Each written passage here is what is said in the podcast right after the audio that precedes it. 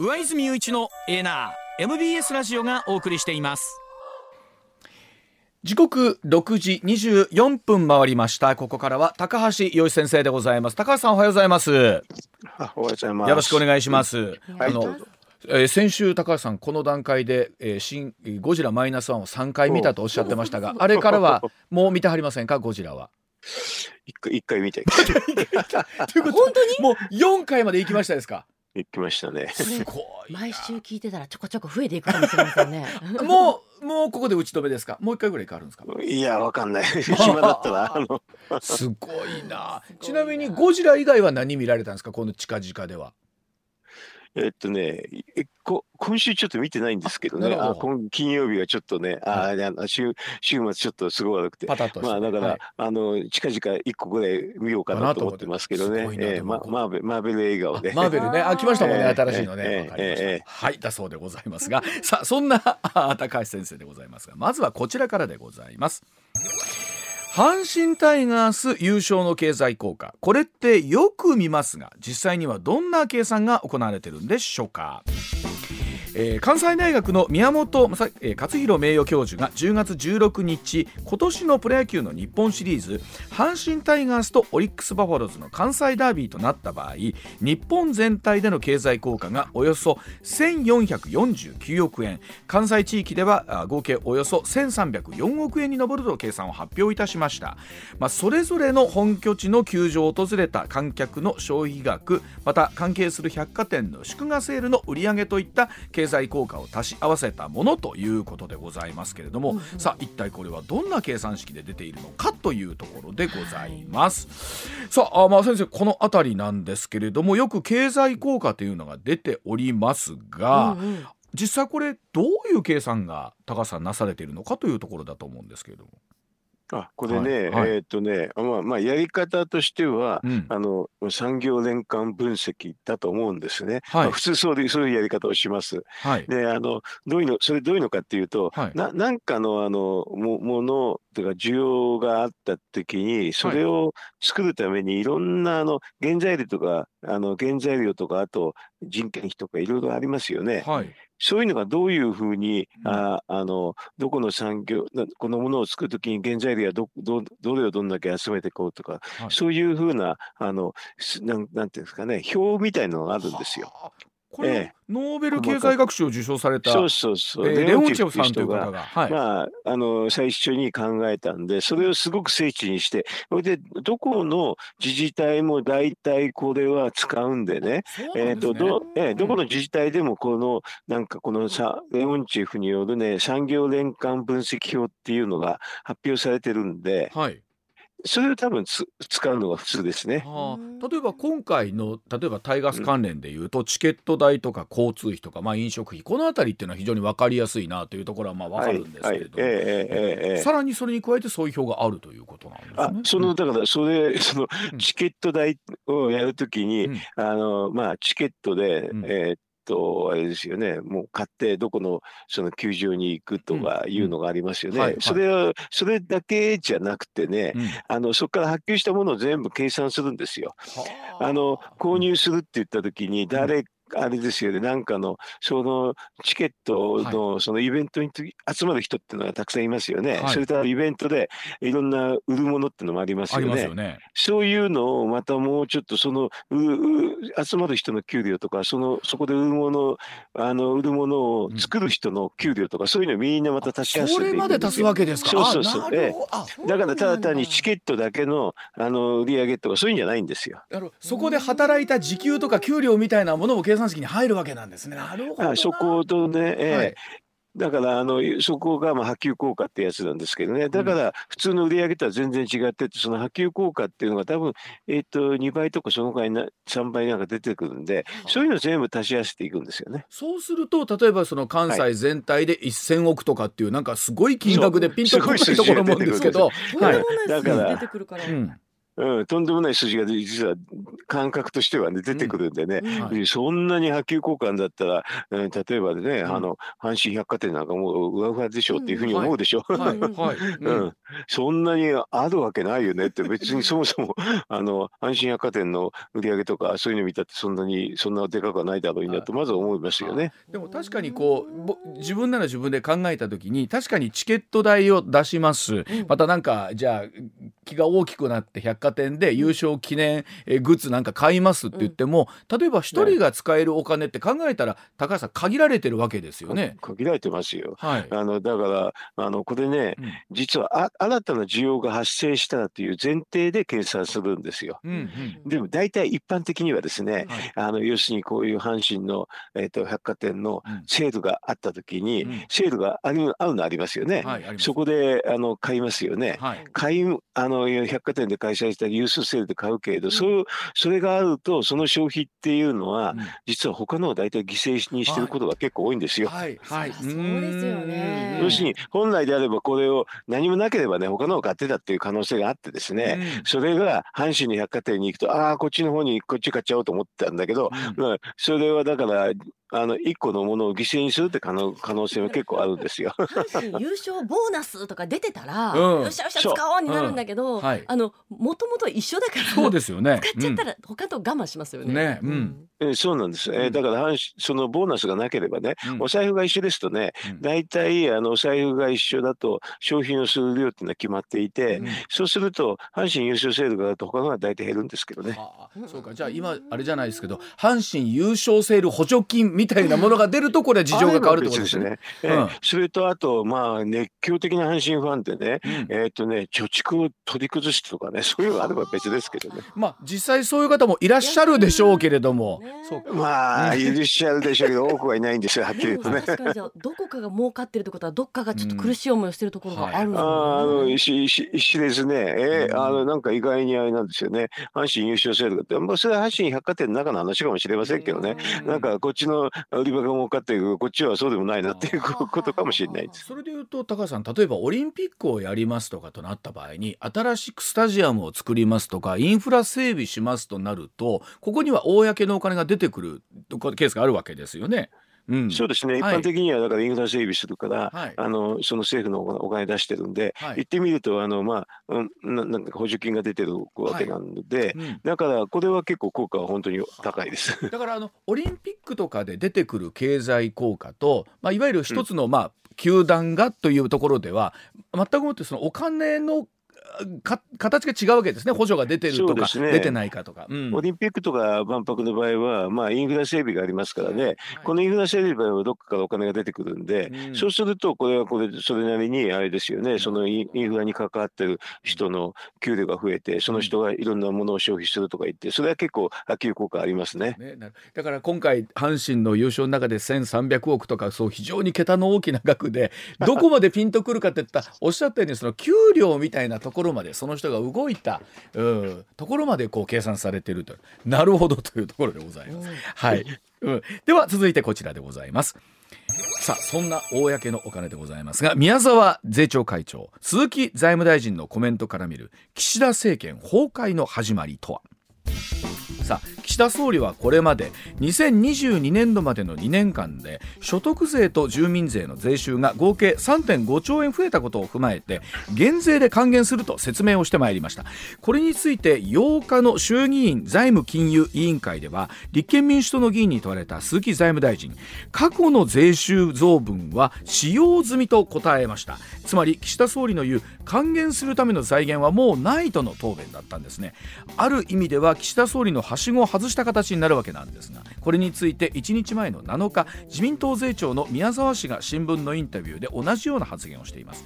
また先週の週刊文春によりまして神田財務副大臣が代表取締役を務める会社の土地と建物2013年から22年の間計4回固定資産税の滞納によって差し押さえられていたとの報道があって神田氏は国会で事実関係認め陳謝する事態となっています。さあこの2つの出来事から高橋さん岸田総理は財務省の怒りを買ったのではと指摘をしておられます。さあこの蜜月関係とも見える財務省と岸田総理の間にには高橋さん一体何があったのかというところでございます。高橋さん。うん。あの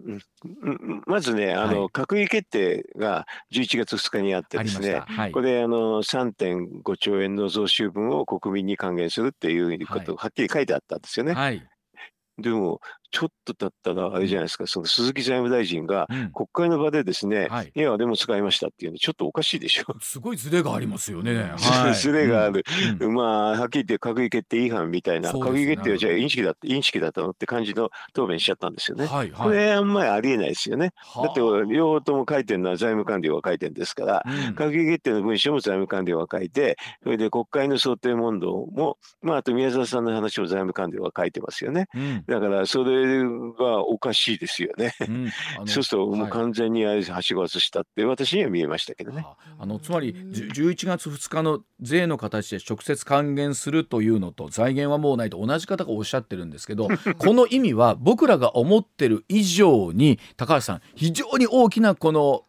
ずれが、えー、違いがあるということなんですね、これは。えっとね、うん、まずね、閣議決定はですね、うん、あの税収増加分3.5兆円、3.5兆円の税収増加分って書いてあったんですけどね、はい、あのもし私が誠実に書くとすればね、はい、あの3.5兆円の税収増加分相当額って相当額って入れるんですよ。相当額。はい、うん、はい、相当額って入ってればね別にこれ使っちゃったって関係ないんですよね。はあそれは相当が、ね、はいはい、うん、入れてない入れてないんですよ。私みたいに。あじゃあれおかしいなと思った。えちょっと高橋さんその相当額なのかえ額そのまま直接なのかっていう、わずかその二文字が入ってるか入ってないかだけで全然変わってる。だって相当額ってのは別に。それそのそのなんか税収増加分があったけどそれそのままじゃないって相当それに相当する額っていう意味になりますよね。うんうんうんでも、それ税収増加分を返すっていうのと、税収相当税収増加分相当額って書くのと全然意味が違いますよね。はあ、でも、じゃあ高橋さんはその出た段階で親と思ってらした？えーうん、ななんだこれはって感じです。なんだこれ。で、うん、1週間経って、えー、今回財源はもうないというお話があって、うん、ああ財源がないなないのはあのそれは結構理解できるんですよ、うん、ないのはない、あの可年度分つってね過去2年度分の話ですからね、うん、あの決算が終わった後に、えーと、国際償還額に半分もあってあと他は剰余金って形で他の政府政策に行くっていうのは普通なんでね、だからそれはそれでないだろうなと思ったんだけど変,、変だなと。それでそもそもあれですよねこの減減税の増加分っていうのは、あごめんなさい、税収の増加分減税するって話でしょ？はい、はい。で、減税するっていうのは、今年度の、あ今今国会に実は法案が出てこなくて、うん、来、うん、来年度通常国会に出てくるって、そこも変なんですよね。はい、うん、うんだって今、今国会でやってる経済対策なんですからね、うん、言えば今国今国会で税法改正出せばいいのに、なんで来年度に申し、はい、持っていくのかって、すごくすごく変なんですよ。変でしたっておっしゃってもいただいてました。えー、はい、そうだからそこも変なんで、うん、えー、だから、ああ、ずらしてるな、ずらしてんだけど、さらにこの閣議決定見ると、またちょっと変だなと思ってたら、うん、こういうふうなはしご外しがあったって感じがしますね。えということはもうそこでまず一つ岸田さんは見限られたんじゃないかということなんだってあれでしょう、うん、あのだって財務大臣がね閣議決定言ってるのと違ってる話を平気でしちゃってるんですよね、はい、ある意味ここは野党なんかもっと突きどころでもあるということなんですよねそう。なんで全然、はい、野党も全然何やってるか分かんないみたいな感じなんですけどね。まああの、うん、うん、変だなという感じですね。追い打ちをかけるようにというか先週の木曜日、週刊文春」の報道で神田財務副大臣が、えー、その固定資産税の滞納があってこれ認めたということなんですよ。高橋さんこれも高橋さんおっしゃるには。なんか変でしょ？なんかタイミングが妙に一致しちゃってるじゃないですか、これ9日でしょ、はい、えっと7日に宮沢さんが、うん、あのまあなんなんか新聞インタビューで言って8日に、はい、えっと鈴木財務大臣が言ってそれで9日に、うん、あのこの報道が出るって。もうなんかみんな一連ですけどね。まあ一日続きですけどね、変ですよね。それでそもそもねこれ、まあみんなこれ出たらね、あなんか税理士の資格持って、かつ、かつ副大臣なのにね、うん、えっと、滞納はけしかなんてみんなすぐ言いますよね。これ条件反射的に言うんで、ここ言うんですけどね、うん、でも、滞納処分って結構多いのは多いですよ、はっきり言うと。そうなんですか。うん、結構多いですよ。だって、あの、忘れちゃったとかそういうの結構ありますから。は、いや、僕らからすると、その税理士の資格持っておられてとかっていうのはあるのかなと思うんですあの、僕らっていうか多分ね、はい、普通のね、あのサラリーマンの方は、あの確定申告してないからわかんないんですけど。確定申告しないから源泉徴収だからそれはないですよ。ないですよね。ないですけどあのまああの確定申告する人ですね滞納っていうかねその前に督促状をもらって、督促状の後にちょっと忘れて滞納っていうのはあることはありますよ。あこれ4回4回もある4回は多いです。4回は多いです。多いけれど別にあの脱税とは違います。でそう高橋さんおっしゃるにはその脱税とこの滞納というのもまたから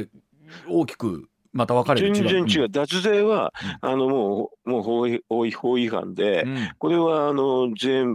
納税する意思がないっていうことで、まあ、ごまかしですからね、ごまかしで納税する意思がないっていうことですぐ公表されますけれどね、滞納は納税する意思があって、なんかのいろんな事情であの税金をちょっと遅れちゃったって話ですから、これあまり公表しませんよ。で公表しないものが今こういった形で報道、まあ、週刊誌報道出てきた。うんそう。なんで公表してないのかずっとどなんで出るんですか？って、これ本人が言わない限りまず分かんないですけど。あそうなんですよね。ということはどどこから出てきたんだというようなそうですよ。建築林でしょ。うん、本人本人があの払う意思があってわざわざ私は滞納してますっていう人はまずいませんからね。うん。なるほどこういう形でできたしかもタイミングとするとこの時期だっった。うん、うん、変変だなと、それで、これは地方税の話で、実は税務署は国税なんで、ですけど、知らないんじゃないかって言って、いや、全部知ってますけどね、あの実は滞納の話とか、そういう滞納処分の話は、非常に重要な情報なんで、税務当局の中ではみんな知ってますけどね。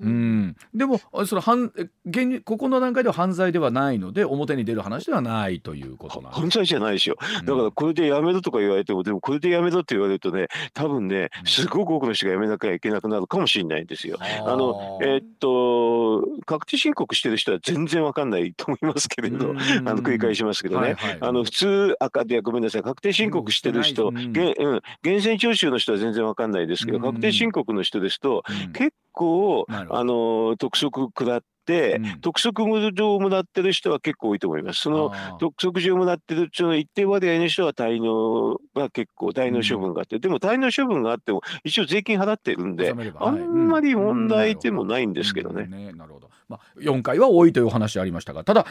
今後ですけどもこの点のことをまあ一年踏まえてなんですけれども、うん、さあ、えー、大きく考えると岸田政権どうなっていくのかまたこの所得税減税まあ来年にということですけどもこの、えー、行方はどうなっていくのかということになりそうなんですけれども。これはあのここういうふうに、まあ多分財務省がね、うん、えー、と本来であれば、まあ、岸田さんの親戚権者ですごく多い財務省がこういう形をやってるってことになると、はいまああの多分普通の自民党の中の国会議員の人も政局のニュースを匂いを感じると思いますよ。はあ、匂いをそうするといろいろと、うん、あの岸田おろしが露骨に出るかどうか分かりません。あのまだあの選挙が遠いんでね岸田おろしが露骨に出るかどうか分からないけれど、れど、うん、まあ、そういう動きが出ても不思議じゃないですね。うん、あのどうなんですか？こういろんなタイミングとか可能性みたいなのもあると思うんですけれども今現実も支持率の数字がまたしばらくしたら出てくるんでしょうけど決して良くなるとは思えないという状況になりそうですよね。どんどんどんどんひどくなって支持率ひどくなると、余計岸田脅しっていうのが出やすくなるんですよね。でそのタイミングみたいな言い方変ですけどどんなふうになるんでしょうかね考える事態とすると。えー、っとまあすぐ選挙がないっていう意味ではなかなか出にくいんでしょうけど、うん、多分来年の、あれですよね、通常国会で予算が終わったあたりぐらいに、うん予算つ、えっと、だから3月ぐらいにそろそろそういう動きが出てて、まあ予算と引き換えに交代とかね、うんなるほどうん、そういう可能性っていうのはありますよね。あの高橋さん、そういえば去年の年末、サミットまで持つか持たないかって言ってたのが、ちょうど去年の年末ぐらいだったと思うんですけど、ね、そうそううまく持ったのにね、また1年経って。そう、あの、サミットとかうまくね、はい、あの、しのぎましたよ。それで、その後が、あれか、あそこだからピークだったんですね、はっきりね。で、また1年経って同じような時期に、今度は春まで持つのか持たないのかみたいな話にこれ。まあね、うん、あの、まあ、これまたしのげるかどうかってことですけど、うん、サミットがな、サミットまでは、まあ、岸田さんは多分ね、サミットは絶対成功させるっていうんで、強い意志があったんでね、うん、結構これはね、あれだったんですね、あの、そっちが勝ったと思うんですけど、はい、今サミットなくなって、その後やることな、全くなんだかか分かんない状態ですね、今ね、はい、なかなかバッターボックスにチャンスが回ってこないですね。とでサミット終わった後何やりたいかさっぱり分かんないですよ。ね。はい、ちなみにこの所得税減税というのはこのまま来年その6月ってのはこのまま。いやこれはだからそこは、うん、あの岸田卸との関係でね、うん、あの要するに岸田さんがその間に変わっちゃったらね、はい、あのまあこんなわざわざ財源もなくてね国債発行してまで減税することないって議論が出てくると思いますよ。はあなるほど。ということはこの今の減税の法案すらちょっとまだう分かんないところがあるってことなんですね。だってもう全然出てないんですからね。だって全然出てない話をなんであの分かってんですかと、あのそもそもいろいろと今国会に出てればそれは成立しますけど、はい。うん、でもね、うん、全然出てないんですよ。影も形もないんですよ今。今の段階そうかなる。と全てはこうこれも含めて岸田さんの今後にかかっているということだそうでございます。なるほど。では続いてこちらでございます、はいさあ米中首脳会談が15日に実施へバイデン大統領と習近平国家主席は一体何を話すんでしょうか。アメリカ政府高官バイデン大統領と中国の習近平国家主席が今月15日いよいよあさってですよね、うん、カリフォルニア州で首脳会談を行うと明らかにしました。米中首脳会談2022年11月以来1年ぶりということになります。アメリカ政府高官は首脳会談では米中関係の戦略的な方向性や軍同士を含めた対話を維持することの重要性について話し合うまたロシアによるウクライナ侵攻やイスラエルとイスラム組織ハマスとの軍事衝突など協議すると説明しているということなんですけれどもさあ高橋さんこれ、えー、サンフランシスコで APEC の首脳会議が行われてまして、えー、そのタイミングでということだそうなんですがまずこのお話、はい、高橋さんどんなふうに見てらっしゃるでしょうか？うん、あの今まで引きこもってた習近平が行くのかっていう感じですね。うん、そうですね。あの、はい、G20 も行かなくてね、うん、あの国内しかいないいかあの顔出ししなかったの。は、はい、久方ぶりに、えー、っとまあこれアメリカに随分言われたんでしょうねおそらくね。これで出ていくっていうのは一つのまああの着目点ですね。今回その習近平さん動かなきゃなんなかった事情みたいなのがどんなふうにあるんでしょうね。動きたくなかったと思いますけれど、うん、まああのず多分アメリカが引きずり出したんだと思いますけどね。ね。ええ、まあ、確かに今あの世界の目はですねパレスチナそしてねあのイスラエルというところになってますけれども、えー、考えてみるとそのデカップリングの話とか中国の軍事的挑発台湾情勢含めるとね、中国の抱えてる問題っていうのは非常に大きなものありますもんね、今ね。まあ、あの中国としてもね、アメリカにいろいろ制裁下ってて、それで経済の足引っ張ってますからね、はい、そその制裁の下ってる、下ってる制裁をちょっと解除してもらいたいって気持ちもあると思いますけどね。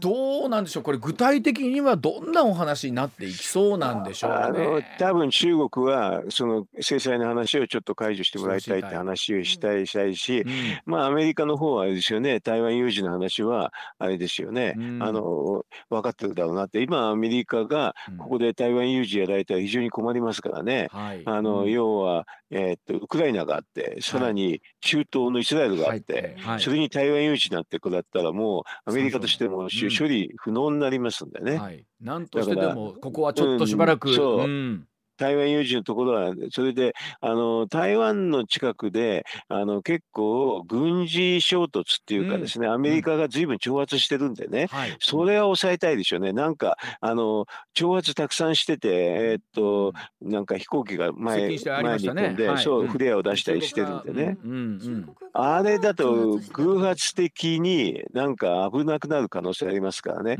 そこはまず抑えたいとは思いますよ。あの、映像を見てましたけど、なかなかああいう映像を見ることなかったんですけども、三三メーターでしょ。うん、3メーターって近すぎますよね。あのあのほぼほぼ当たってるみたいな感じですもんね。あの状況で見るとね。うん。にに日本はあの自衛隊はどのくらいだかわかります？どのくらいに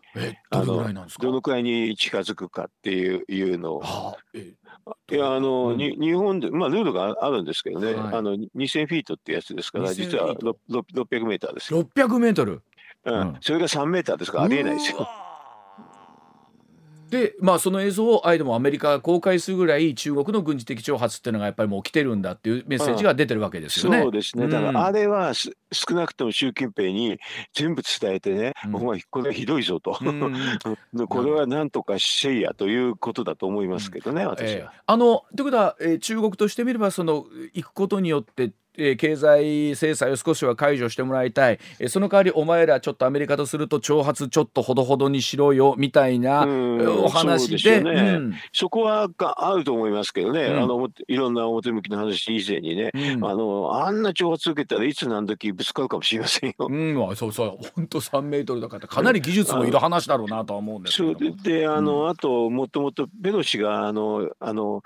交代した時に、はい。うん、その後にあのアメリカ軍と中国軍の間のホットラインがなくなってるんですよ今。あそうなんですね。そう。だからそれは多分ホットラインを開くと。ホットラインは開設して、はい、それでなんかまああそ今今あのウクライナと中東がありますからね、うん、そこで中国が不足の話があるっていうのは最悪なんでね、うん、それはまず防ぎたいっていうのはアメリカの思惑だと思います。ということは共に思惑は一致した形になってどうやら15日に開かれそうだというところなんでしょうね。うん、思惑一致してるかどうか分かりませんね。全然すれ違ってるかもしれませんけどねこういうこういう時はね。あの蓋開けてみたらまたちょっと違う形になってるかもしれないし。これ、えー、高橋さん実現しない可能性もあるっちゃあるんですか？これ15日の会談っていうの。はあこれはもうあの、えーと、アメリカ政府も中国政府も発表してるんで多分それはし、はい、実現はしますね、はい、じゃあただ思惑が、うん、あ合うあ合致するかどうかは分かんない。それぞれみんなあのいいとこ取りしたいですから。あなるほど。蓋開けてみてというところだそうでございます、えー、はい、ではお知らせ挟んでさらにお話聞いてまいります MBS ラジオ上泉雄一のエーナーでは皆さんからのメッセージを募集中です。ニュースについてのご意見暮らしの中で感じたことなど送ってください。メールは uwa.mbs1179.com X はハッシュタグエーナーをつけてポストしてください。時刻6時56分になりました。では続いてこちらでございます。防衛装備品の輸出ルールの見直し2か月ぶりの与党の実務者会議が再開されました。協議実務者協議あ実務協議ですね、はい、ごめんなさい。はい、えー、防衛装備品の輸出ルール防衛装備移転三原則の見直しをめぐって与党の実務者協議2か月ぶりに8日開かれました。この中でイギリスイタリアとともに開発する次期戦闘機を念頭に共同開発した装備品を第三国へ輸出するのは可能だという見解などが示されました。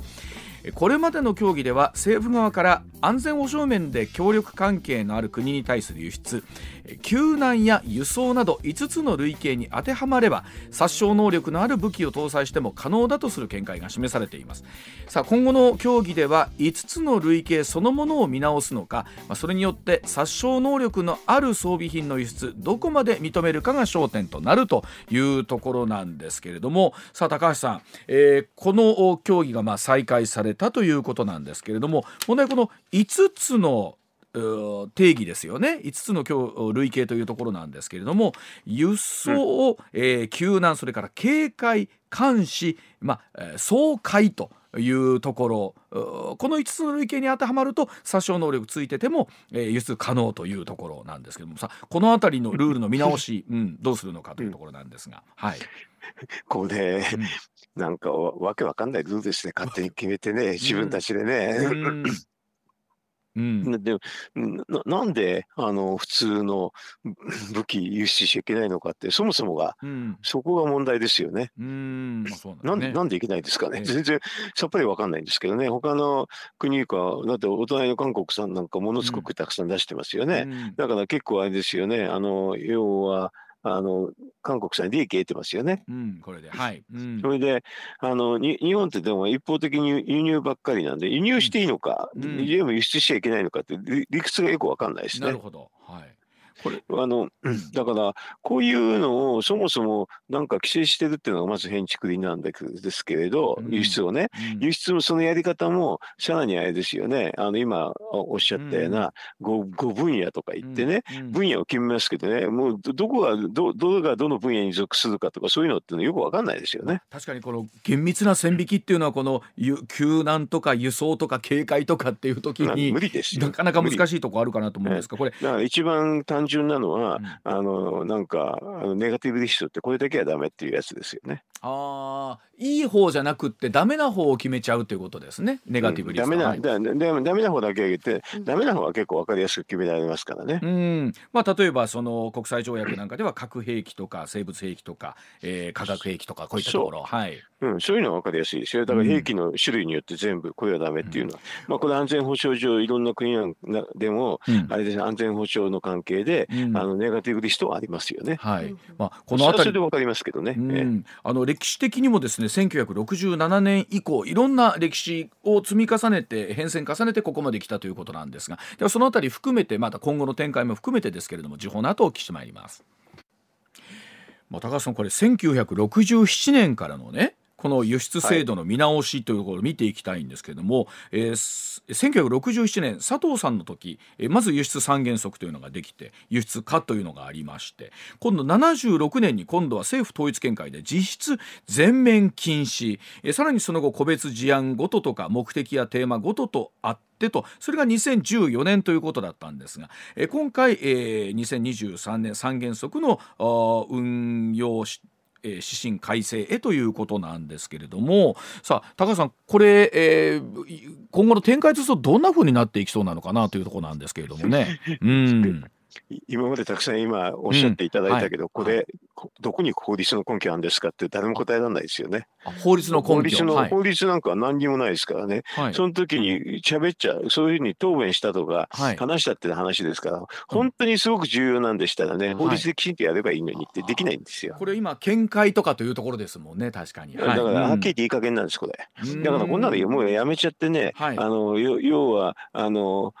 運用方針なしっていうのが一番ベストですよね。あ運用方針なし、うん、だから別にあの普通の国はなしで、まあ、まあだからさっき言ったネガティブリストだけちょっとあるって言えばいいいいのになと思いますけどね。うん。ね、でもまあね相変わらずですよね政権与党の中で、うんまあ、なんかくだないね、そういうこと言う人いるから、なかなか、だからなかなか治んないんでしょうね。だから、何十年もずっと意味不明なことをやってんだと思いますけどね。あの、例えば、イギリスとかイタリアと一緒に、まあ、開発している次期戦闘機。まあ、これもですね、共同開発した装備品の第三国の輸出。まあ、ここも今後大きなポイントになってきそうなんですけどポイントにならないですよね。共同開発したら、だってもう、うん、終わっちゃってますからね。相手の方、あの、イギリスとかそういうのはみんなすぐやっちゃいますよね。うん、これもまあ、すぐ乗り遅れます。乗り遅れるだけですよね、はっきりまあ、実際、その韓国とかの場合は、それをね、えー、輸出輸出することによってというところで利益得ているということなんですね。それで、あの輸入して今、円安になってて、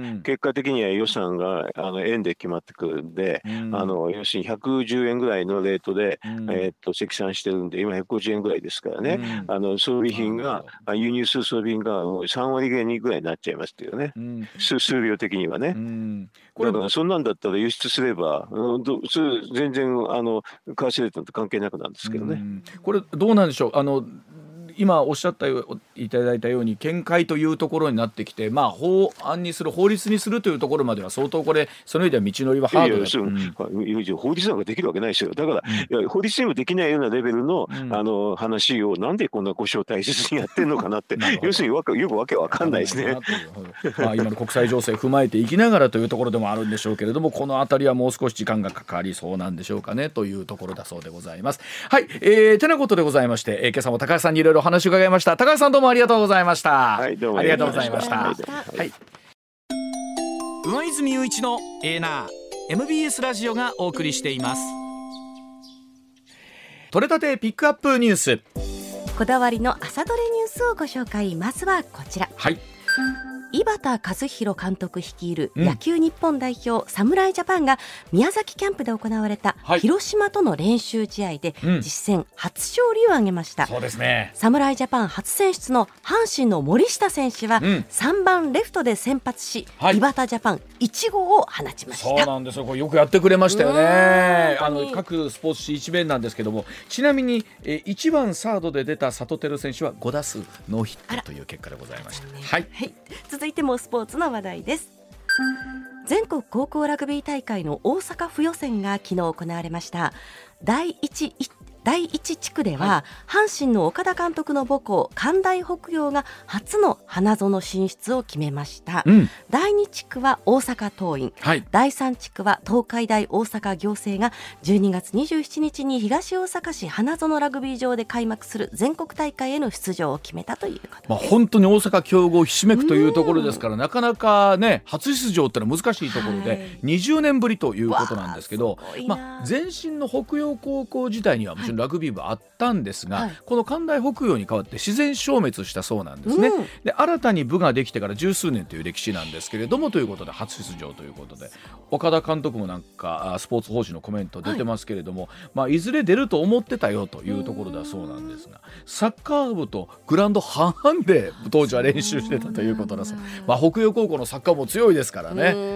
もういよいよこれラグビーも入ってきたということでございます。はい、はい、続いてはこちらの話題です。今日も寒さが続き最高気温は12月上旬並みのところが多くなる予想です、はい、最低気温は西日本を中心に昨日より低くなり大阪市などは10度を下回る見込みです、ね、最高気温は今日も12月上旬並みのところが多く北陸や四国、九州では昨日より低くなる見込みです。ね、本当にあの冬が近づいてきてるなというところではあるんですけれども、うんうんうん、また来週ぐらいになってくると最高気温は20度までというところだったりしますので、まあ、本当にまた微妙に寒暖差ね、ね、あったりするところでしょうね。はい、はい、続いてはこちら。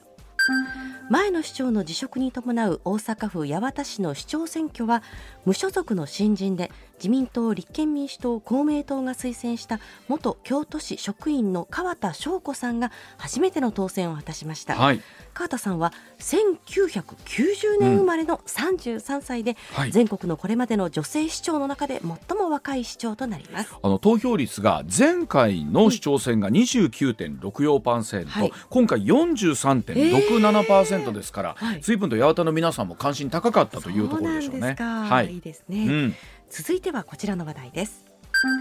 国の事業を公開の場で検証する政府の秋のレビューが行われ河野行政改革担当大臣は各府省庁が積み立てているすべての基金を対象に見直しや点検を行う考えを示しました、うん。河野大臣は記者会見で今あるすべての基金について横串を通した点検見直しをやっていきたい、うん、ルールを作って岸田総理に報告し始めていきたいと述べました、まあ、本当に何に使っているのかわからないというところってもたくさんあるでしょうし、うん。うん、本当に必要なのかという基金もあるかもしれません。それをどうやって見直してまた無駄を省いていくかということなんでしょうね。はい、はい、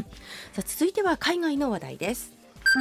中国では肥満と前段階の過体重の総人口がアメリカを抜き、うん、世界最多となる6億人と推計されています、はい、生活習慣病の深刻化で医療体制を圧迫し、うん、糖尿病の治療薬を痩せ薬として使用する事例も多発しているそうで過剰なダイエットが命に危険を及ぼすケースもあり肥満が社会問題化しているということです。あのこのニュースを来た時にあまりピンと来てなかったんですが、うんうんうん、なんかそれこそ随分とその農村地帯とですね、はい、都心部ではまたねあの格差もあるだろうしというところなんですその二極化も進んでいるのかなというところも感じますよね。はい。うん、最後はこちら。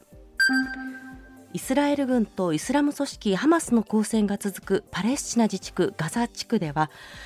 自宅の、うん、住宅の少なくとも45%がこれまで破壊あるいは損壊の被害を受けたと報告されています、うん、病院の3分の1は業務停止を強いられ運営の維持が可能な病院も確保できる電力が限られ麻酔処置や清潔な水が入手がかなわない苦境にあります、まあ、いわゆるそのテロ組織がですね地下に潜っているということでその入り口とか病院とか学校の上に立っているっていうところだったりするというところなんですよね、まあ、この辺りというのは非常に苦しいところであるとは思うんですけれどもというところだと思います。上泉雄一のエーナー MBS ラジオがお送りしています。